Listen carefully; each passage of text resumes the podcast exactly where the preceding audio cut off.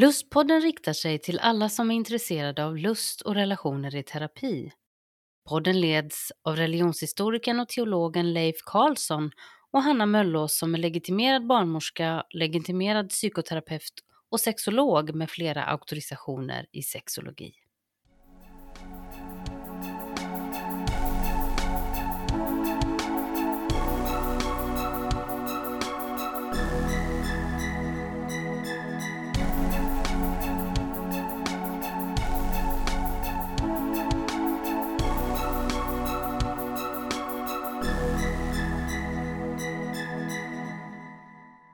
Dagens lustpodd är faktiskt avsnitt 145. Hör och häpna. I 145 veckor och lite därtill så har vi faktiskt jobbat med detta. Det här som du lyssnar på just nu är en del av vår sommarserie som vi sänder här 2023. Där vi talar om Jack Morrins bok The Erotic Mind. Vi har gått igenom flera delar där han beskriver vad som är the erotic mind, hur våra erotiska kärnteman, hur våra erotiska längtor formas efter de liv som vi har levt och de utmaningar vi har varit med om. Mm. Och nu har vi kommit till den positivare delen på det ja. sättet att det handlar om hur man ska gå vidare. Ja. Och ni hör honom grymta höll jag på att säga. Nej, jag sitter Nej. här och skrockar lite ja, grann. Ja, precis. Denna fina, underbara vän som jag har med i ja, denna podd. Leif Karlsson, välkommen. Tack så hemskt mm. mycket. Hur är det med dig? Jo, det är bra. Mm. Och jag är lite, lite taggad här nu för ja, du är det. Mm. Morin som i det här avsnittet mm. tar upp frågan om hur man kan lära sig hantverket när det gäller den erotiska kommunikationen. Ja, det är jättespännande. Jag tyckte det var så intressant förra veckan när vi kunde konstatera att det här perspektivet som väldigt många mm. terapeuter mm. har.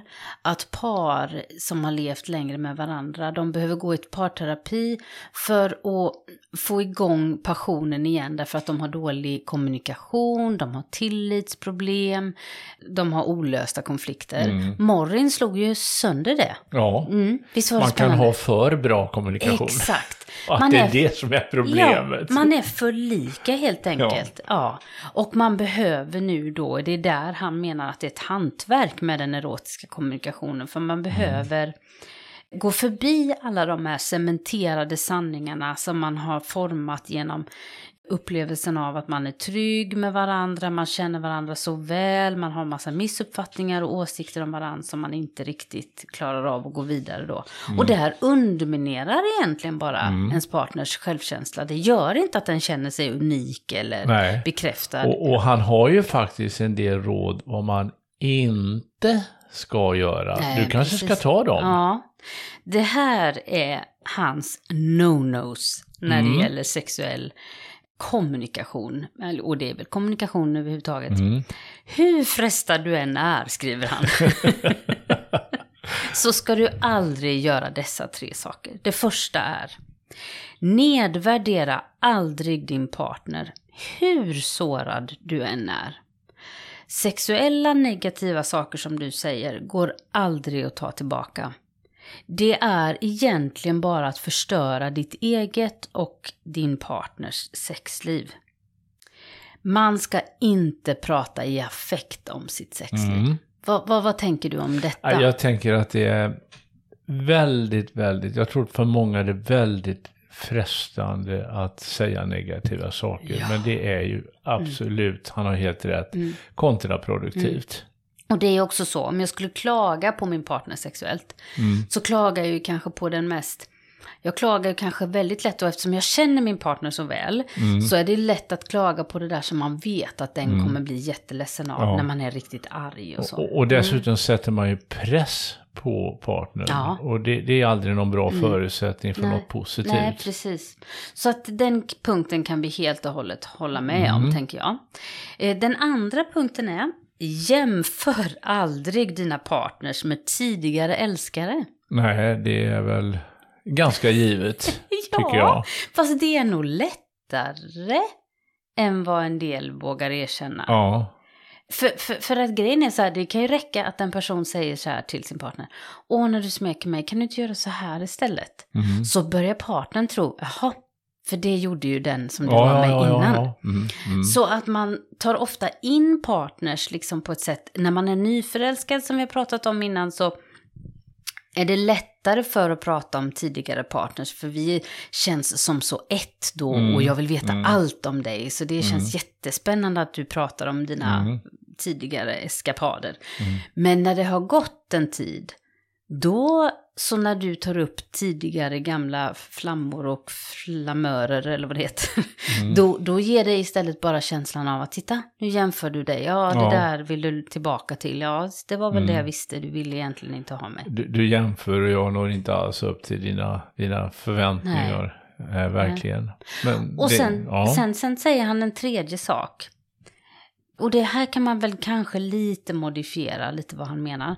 Klaga aldrig om ditt sexliv med en gemensam vän. Nej. Alltså, då menar han gemensam vän som, som du och din partner har. Mm. Sen skulle jag vilja säga att en del personer, de har ju sådana relationer så att de kan prata om sitt sexliv med andra par Mm, eller, mm. ja. Så, så det där kanske man får modifiera lite efter Ja, stunden. men, men det finns liksom på något sätt en Mm. slags eh, mm, Ja, men att det där att... att riskvarning. ja, alltså. det tycker jag. Och jag Mm. tycker faktiskt att det är viktigt att nämna det. Att, att eh, det som sägs, både till partnern och till andra, det går ju inte att ta tillbaka sen. Nej, Och, och därför så kanske man ska vara lite försiktig. och, och det kan ju faktiskt störa relationen med den här personen då som Absolut. kommer in. Det kommer liksom in en tredje person Ja. som vi dessutom känner och Ja, så. Det kan bli precis. jättekonstigt. Ja, och det kan också bli väldigt konstigt för den personen för att den vet mer om vårt sexliv än vad kanske den, an, den andra partnern vet om nu. Ja. Och då sätter man ju egentligen sin kompis i en liten jobbig sits. Ja, ja. ja det, det är inte bra. Nej. Jag tror att han har rätt, Ja, det eh, har Malin här. När vi tänker efter så har han nog faktiskt rätt. Men, men du, alltså nu, Mm. nu, är det här, gör inte detta. Nej, det var Men så det eh, började. vad- säger han, vad ska man göra då? Ja, nu kommer det punkter förstår Ja, du. nu, nu måste vi ha lite Mm. positivt, Ja. eh, så att säga, lite positiv infallsvinkel på Mm, det här också. Ja. Gör en vana att alltid ge din partner positiv bekräftelse om vad som känns bra. Mm. Alltså nu pratar om sexet, intimiteten, beröringen, närheten.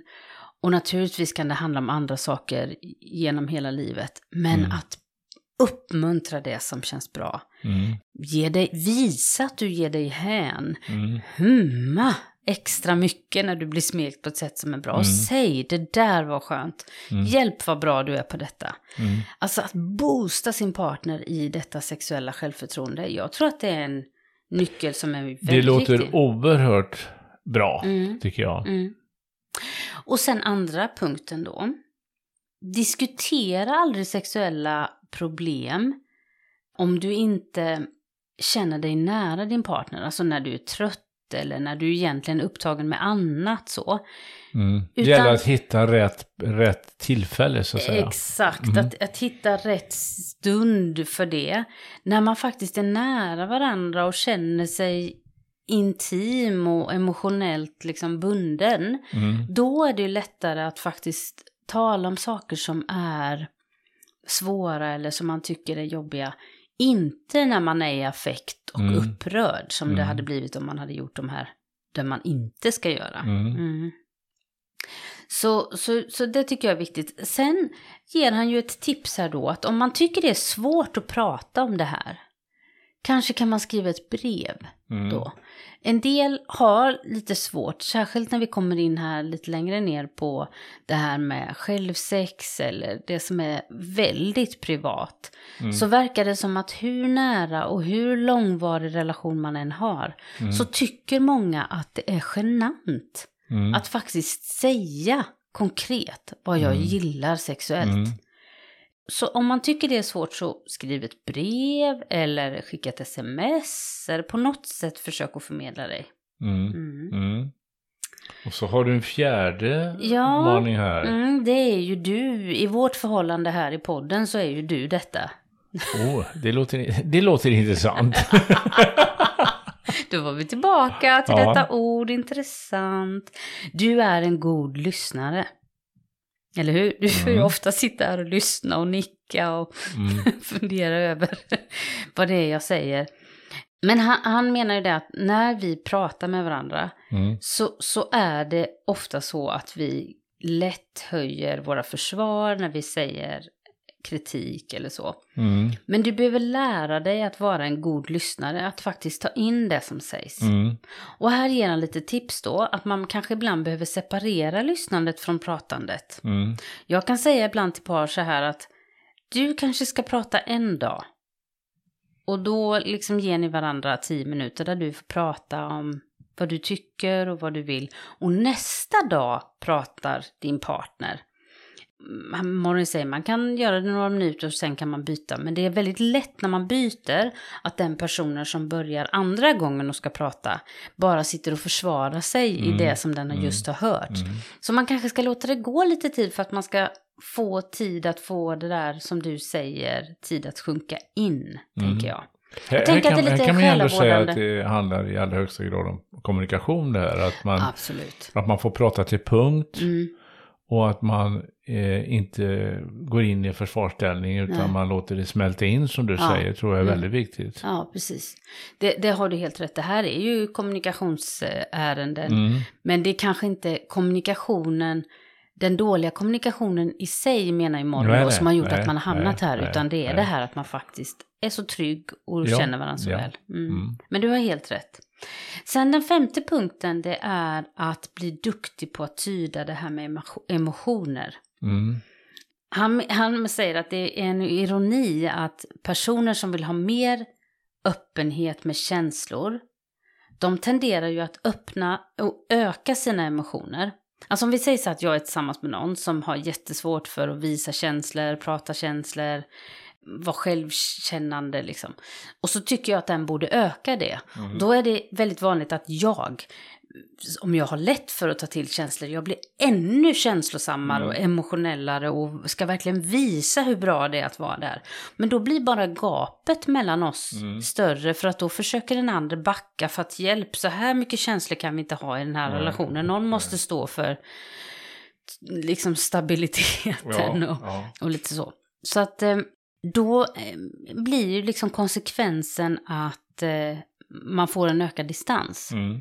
Så båda behöver träna sig på att vara i emotionernas språk och kunna förmedla det. Mm. Och jag kan tänka mig också här att eh, eh, alltså det här känslospråket handlar inte bara om verbal Nej, kommunikation. Det handlar ju mycket om hur, ja det här att man lär sig kroppsspråk Ja. och man lär sig hur folk, mm. man kan ju faktiskt se på människor, Eh, det är i sig ett budskap hur, ja, hur den här människan liksom reagerar på saker och ting och hur den, ja, det, det tror jag är väldigt viktigt också att man inte bara tänker på det verbala språket utan Nej. också på det icke-verbala språket. I- i- Nickningar och utseende, Ja. man ser på läpprörelser, man ser på ja, ansiktsuttryck och allting. Du, du märker jag försöker... Mm, ja, du försöker, jag ser det, du, du har sådana ansiktsuttryck. Ja. Du Det försöker för- stoppa mig där. Ja, nej, nej. Jag tyckte det var intressant för, för att det, i, i systemteori som jag jobbar med så är ju en viktig del där är ju just kommunikationsteorin Mhm. av Watzlawick och flera som har format den. Och där är ju en tanke att en väldigt liten del av vår kommunikation är digital, alltså med ord. Den allra mesta är analog. Och att allt är kommunikation. Så om jag är tyst så är det kommunikation. Mm, mm. Om jag himlar med ögonen så är det kommunikation. Mm. Allting uppfattas. Och- Och då kan vi ju komma till den sista punkten Mm. här i de här eh, lite eh, listan på vad man ska faktiskt försöka göra. Det är vet när du ska vara tyst. Mm. Alltså det, det kommer ju, jag har direkt översatt detta bara, know when you should be silent. Ja, och det får man ju faktiskt träna på. Mm. Jag, kan inte, Alltså. jag kan tänka mig att alltså, det är inte alldeles enkelt. Nej men det är ju skitsvårt det där. Särskilt om man känner sig lite anklagad och man känner liksom att ja men det där gjorde jag ju bara för att du sa så eller du du du. Ja, ja. Då är det så lätt att bara hoppa direkt in i försvaret. Mm. Att Vi, kanske... vi säger så ibland, om jag ändå hade hållit käften. Ja. Det, mm. ja.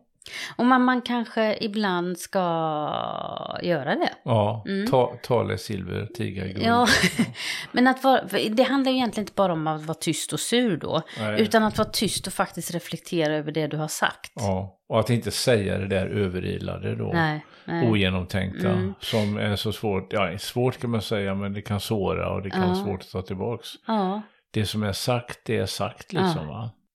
Han tar också upp det här att faktiskt påminna varandra om de lyckliga stunder man har haft. Mm. För att boosta själva relationen, att Mm. inte hamna där att allt är dåligt och inget är bra eller så. Nej, nej. Utan vi har haft det väldigt bra och där, kommer du ihåg det där minnet och kommer du ihåg den där situationen. Mm. Det är ju sånt som personer som, som skiljer sig eller som eh, förlorar sin partner på något sätt kan uppleva är så tråkigt. Därför att även om man börjar en ny relation så har man så få minnen tillsammans. Mm. Och att, att då få, till en början i alla fall, och att då få, få prata om minnen och skratta tillsammans och sådär. Men att man inte hamnar i fallgruppen där man börjar säga Förut minsann, då hade vi så mycket bra sex. Mm. Och, och för då är man ju där i det där jämförandet Ja, ja, ja, och anklagandet ja. Mm, mm. i att Mm. du inte, vad det nu är. Mm. Eh, Men du, eh, då kommer vi in på det som Morin Mm. också tar upp här som jag tycker är så fint. Han pratar om hur man formar intimt, varmt sex. Mm. Jo, att han menar att ett sätt att komma förbi det där, om man då har varit i en långvarig parrelation Mm. och så har tryggheten ökat, intimiteten på ett sätt, emotionella närheten ökat, men det passionerande, aggressiva, rivande sexet har liksom minskat. Då kan man faktiskt försöka hitta tillbaka, eller framåt kanske vi ska säga, genom att inte påtala och prata så mycket om intensiteten hela tiden, att den ska vara stark, utan Mm. att, att utveckla vad han kallar för varmt, intimt sex. Mm. Det kan vara lugnare känslor som inte är så riviga som de kanske är i passionerad förälskelse. Mm. Men att träna sig i en sensualitet, affektioner, njutning, lekfullhet, att busa tillsammans. Så, så han menar att, att genom att, alltså särskilt då i perioder där begäret kanske inte är så rivigt och starkt och liksom så här, att istället ändå använda sig av det lite mer lågintensiva, varma säkerhet Mm, som han mm. kallar det för. För att se varandra i nytt ljus. Och han tar upp det här med att man under småbarnsåren så kan en del liksom, de skyller på det ena och det andra. Och, det ska, och så tänker man att sex ska ta så lång tid så vi hinner aldrig med det. Liksom Mm. det att, att hångla i två minuter, det hinner Mm. de allra flesta småbarnsföräldrar. Mm. Sätta upp en skylt, mamma och pappa myser. Mm. Det är väl, ett- eller det behöver inte vara mamma och pappa, men han hade det som exempel. Att, att skriva mysning pågår här ja, inne. Ja, ja. Så, så liksom eh, faktiskt göra det till en självklarhet att nu har vi Mm, tid för varann. mm, mm. Mm. ja, alltså det här med att bygga hållbara attraktioner kan Mm, vi säga då. mm. Det, det är ju en nyckelutmaning eh, för Verkligen. långvariga relationer. Verkligen. Eh, hur vi håller liksom attraktionen vid liv. Mm, mm. Det är ju det du är inne på nu här. Och det är väldigt bra med fokus på attraktion. Därför att det är väldigt lätt att lägga fokus på begäret. Mm. Men det handlar ju egentligen, som han beskriver här, om attraktionen. Alltså min längtan efter min partner. Mm. Min längtan efter den här personen. Och då så, så verkar ju det som att den känslan är starkast när, när relationen är ofamiljär. Mm. Där vi inte vet hur det ska gå. Mm. Så. Men mycket av det här starka försvinner i vardagslivet när det rullar på. Mm. Så påminn varandra lite om vad man gillade i början och, och varför man egentligen föll för varandra. Mm. Mm. Jag tycker det är lite fint att, att han tar upp det här med det här är ett område som är svårt. Det här är svårt även i Mm. parterapi. När en part känner att den andra slutar bry sig om sin hälsa, Ja. Det satt jag och tänkte på Ja, också. ja. Och man skulle kunna utveckla det också, inte bara hälsan, utan hygien och Visst, utseendet. va? Ja, precis. Mm. Och då är vi liksom, då, då tycker vi ju lätt att, ja men i långvariga parrelationer så får man ta varandra som vi är. Mm. Man ska älska varandra hur man än ser ut. Och, och det är väl fint i grunden. Mm. Men om jag bara tillåter min partner förfalla, om jag får uttrycka mig så Mm. Ja, vanvördigt. Det så låter det, som ett gammalt hus eller Ja. någonting. Ja. Vad hemskt. Men det kan ju faktiskt någonstans underliggande då handla om att jag är inte värd att göra sig fin för. Nej, exakt. Mm. Eh, och det är väl jätteskönt om man har kommit dit när man faktiskt kan gå i mysbyxor och, och, Mm, och, mm. och, och liksom småfisa och det, det är gött så ändå. Liksom. Mm. Men det kanske finns något fint i när någon gör sig fin för mig. Ja, När någon gör sig fin därför att det också får den att må bra. ja, Mm. ja. Men att det här, menar Morin, är otroligt svårt att ta upp. Hur säger man det? Mm. Har du något Det- tips? Ja, det, det är oerhört känsligt. Alltså Mm. det, det är ju, jag menar, vi, man kan ju utöka det. Alltså med, om man liksom, i andra relationer också. Mm. I vänskapsrelationer Ja, på visst. olika sätt. Och, alltså precis. och äh, Mm. folk man umgås med och så vidare. Om någon liksom har bristande hygien. Mm. Alltså det är så oerhört känsligt att Ja, ta upp det. Ja. Och eh, det är ju ingenting som man gör i, i första hand. Utan Nej. man drar sig för det. Ja. Men, Men, kanske vore det bättre egentligen om man sa det i första ja, hand. absolut. Alltså du, när Mm. duschade du sist? Ja. Snälla, gör det. Ja. För det är så gött när du luktar. Men, men det är väldigt Gott. konfliktladdat. Ja, visst är det. Och det, Ja. det är liksom, ja det är svårt Mm, är det. mm. Mm. Och, och sen tar han upp det här att attraktionen kan ju också påverkas av att till exempel att när man lärde känna varandra så kanske en person mådde dåligt. Så. Mm, mm. Och då fick den andra rollen av att vara hjälparen, ta hand om och den kände sig boostad i att jag fick vara viktig för dig. Men i längden så kanske inte i en långvarig parrelation det blir så bra. Att jag Nej. alltid ska vara den som ska vara stark och du alltid ska vara Mm. den som är svag eller så. Utan vi behöver en mer jämställd relation och därför behöver man ibland också backa lite så här. Vad är det vi attraheras av nu? Mm. Innan har jag tyckt det var viktigt att du är den som har koll och liksom så här. Mm. Men nu behöver vi forma andra banor för attraktion. Mm. Mm. Du, och så kom ju Morin till det här med, eh, ja, han pratar ju om den här primärrelationen. Just det, han pratar lite om problemet Sen- med sen- monogami kan man säga. Ja, Mm. på sätt och vis. Prim- Primärrelationer, men så kan ju det uppstå andra relationer. Mm, mm, mm. Som eh, vi för det mesta då är skeptiska till. Va? Ja. Men som, som händer. Jag Mm. tänker på det här med flörtande Mm. och med tillfälliga affärer och Mm. eh, kanske då ett steg till upprepade kontakter Ja. med någon, någon annan partner och så. Ja.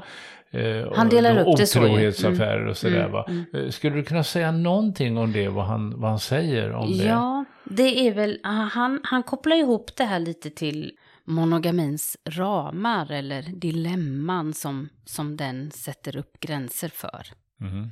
Och det kan man ju diskutera, fast jag, jag tycker att han gör det väldigt fint. Att han, han pratar om att vi många gånger då lever i tvåsamhet och det är det som är den utstakade sättet Mm, att leva mm, på. mm. Men väldigt många människor håller sig inte till den där Nej, tvåsamheten nej. utan skadar varandra genom att vara otrogna Mm, eller så. mm. Och han, han tar ju det här första som flörtandet som mer är liksom ett, ett eh, ganska oskyldigt spel många gånger som ingår i liksom livet lite.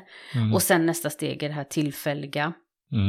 kontakter och sen att man faktiskt har en upprepad relation som du säger. Mm. Där man, Men han säger ändå att det här flörtandet kan resultera i liksom en sexuell Ja, interaktion då. Absolut, eh, ja. Utanför den här primära Ja, precis. relationen. Och, och att då behöver ju par fundera lite, var tycker jag gränserna går? Att eh, det finns olika sätt att hantera det. Mm. Medan monogamin innebär ju att jag faktiskt sätter tvåsamheten och den långvariga på tvåsamheten i, i liksom första, Mm. vad ska man säga, första rummet. Mm.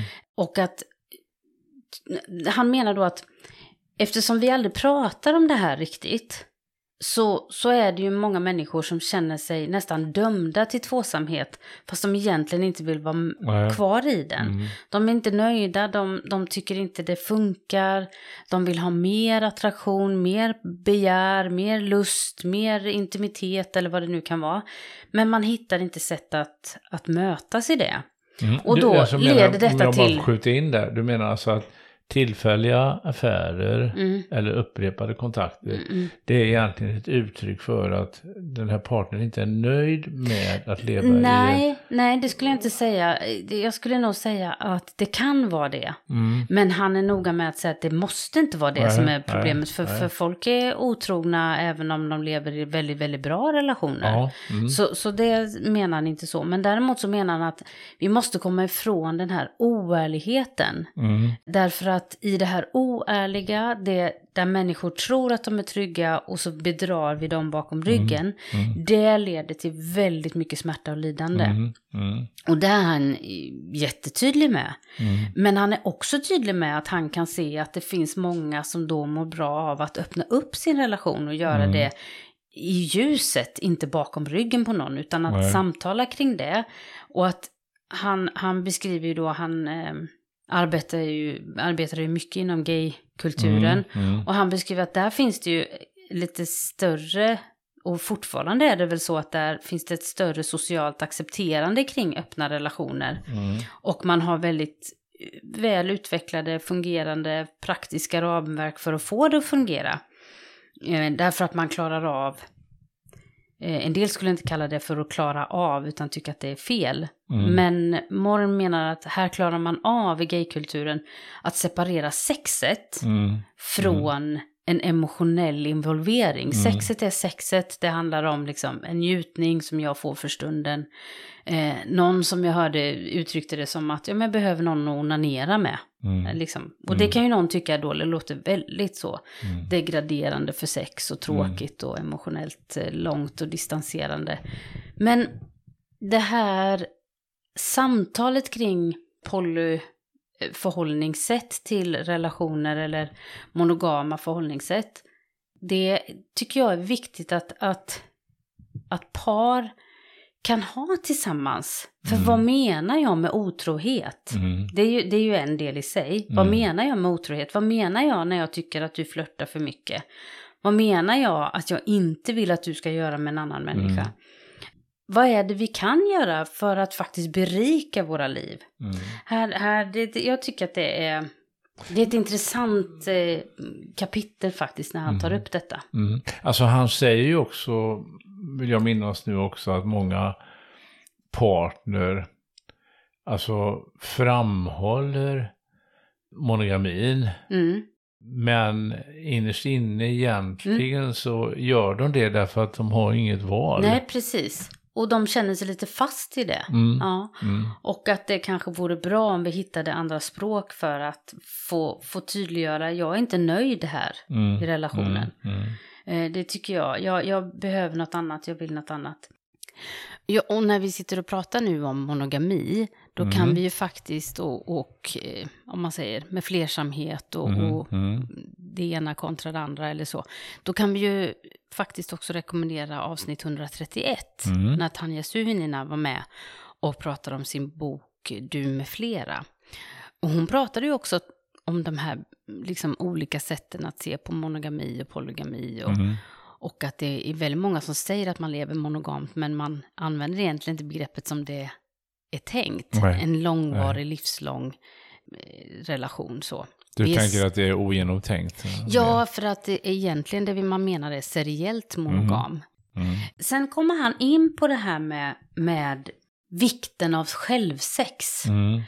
Det är ju, vi har ju pratat om det innan i podden, Mm. att det är någonting som verkar väcka väldigt mycket. Mm. Att en del tycker till och med det är otrohet, Mm, att du mm. har sex med dig själv. Mm. Men han är väldigt noga med att det här är någonting som är viktigt att poängtera att långvariga parrelationer och sexet mellan partners förminskas inte alls av solosex. Nej. Utan det kan faktiskt förstärka bisexualiteten att jag har en god kontakt med min egen kropp Mm, och min, mm. min sexualitet. Så, så det tycker jag är intressant därför att det skapar många gånger sådana otroligt starka diskussioner. Mm. Att till exempel då, jag vill inte ha sex med dig. Jag tycker det är jobbigt, jag har tappat lusten, jag vill inte ha sex med dig. Men du får inte ha sex med dig själv. Mm. För att då är du otrogen mot Mm. mig. Det blir ju en ohållbar situation. Mm, verkligen. Men du, då, vi, vi kommer ju in lite grann på det han berör också här i kapitlet, det här med hemligheter och det privata Ja. liksom. Och, det- alltså det individuella och det gemensamma. Mm. och eh, han, han, han är inne på det ofta så att Ja. säga. Va? Och, eh, eh, skulle du kunna kommentera det lite grann, det här med hemligheter Mm. kontra privata, eh, Men jag tycker, privata det, sfären och jag tycker det är jättefint och det kopplar egentligen samman till den här i den här uh, teorin som vi pratade om i avsnittet Sluta porra om porr. Mm. Harvey Brownstein, någonting hette han va?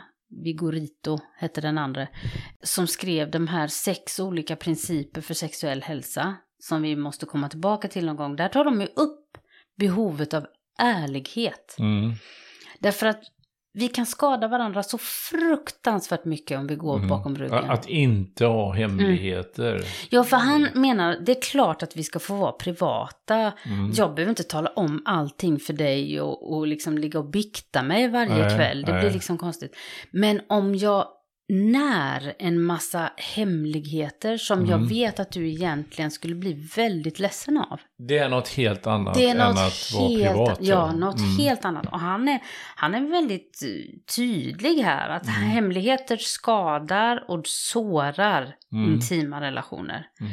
Det privata däremot, det som jag gör för att berika mig själv och, Mm. och som inte skadar dig, det kan istället utmana vår parrelation och berika. För att om jag Mm. När det som är min självkännedom och det privata inom mig, så, så tar jag också hand om det som vi pratade om i förra avsnittet, min självständighet. Mm. Och om jag är självständig, men ändå vill vara i en parrelation, så är det ju faktiskt så att den självständigheten kan göra att du blir ännu mer nyfiken på Ja, ja, mig. ja. Mm. Oj, har du börjat? Har du, du, sk- skulle du tycka det var kul att börja eh, lära dig keramikhantering? Hantering? det, var, det var spännande, det trodde jag aldrig om dig. Du menar drejning? Ja, just det.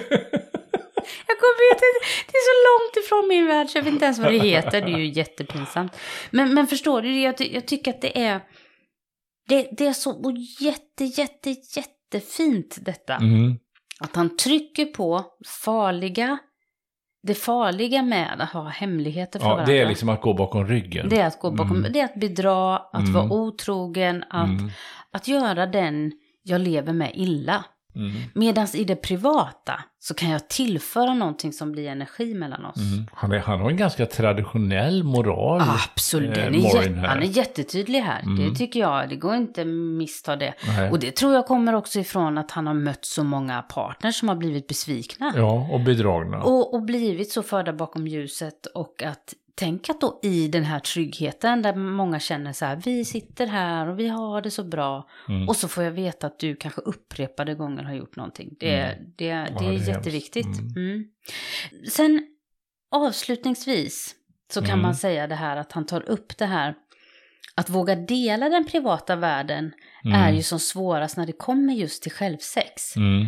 Men att här är det jättespännande, menar han, att få igång erotiken. Mm. Att få titta på sin partner när den onanerar Mm. eller har självsex.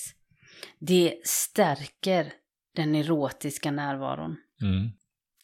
Nu vet jag att det finns jättemånga som tycker att det är jobbigt att onanera själv och att då göra det inför någon annan skulle väcka jättemycket skuld. Mm. Men kanske kan man börja med att bara smeka sig på ställen som inte är så erotiskt laddade till en början.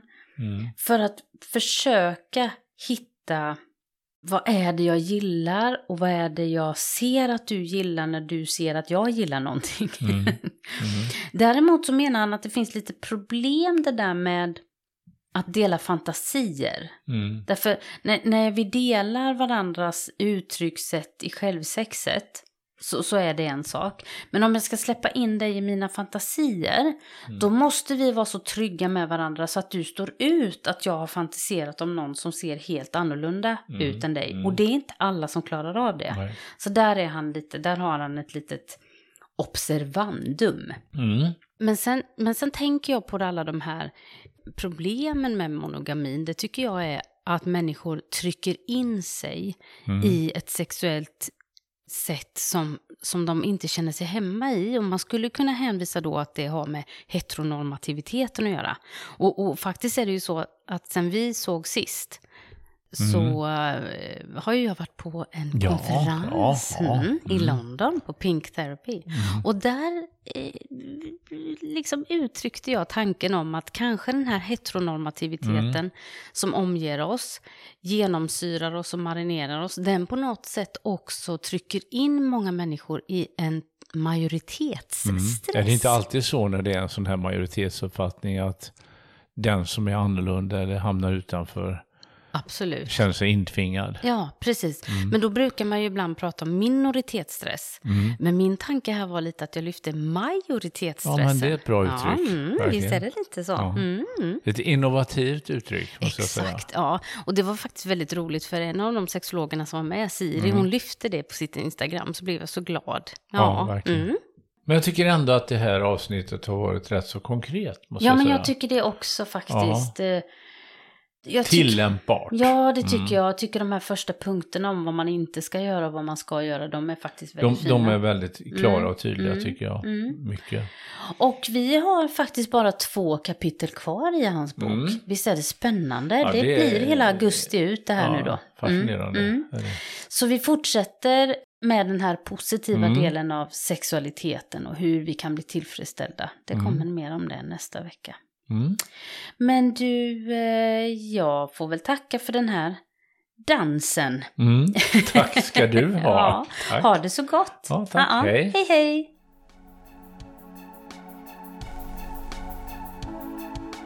Du har lyssnat till Lustpodden. För mer information och tips från programmet så hänvisar vi till lustpodden.se. Där kan du också kontakta oss om du vill vara med och berätta din berättelse om lust och relationer i terapi.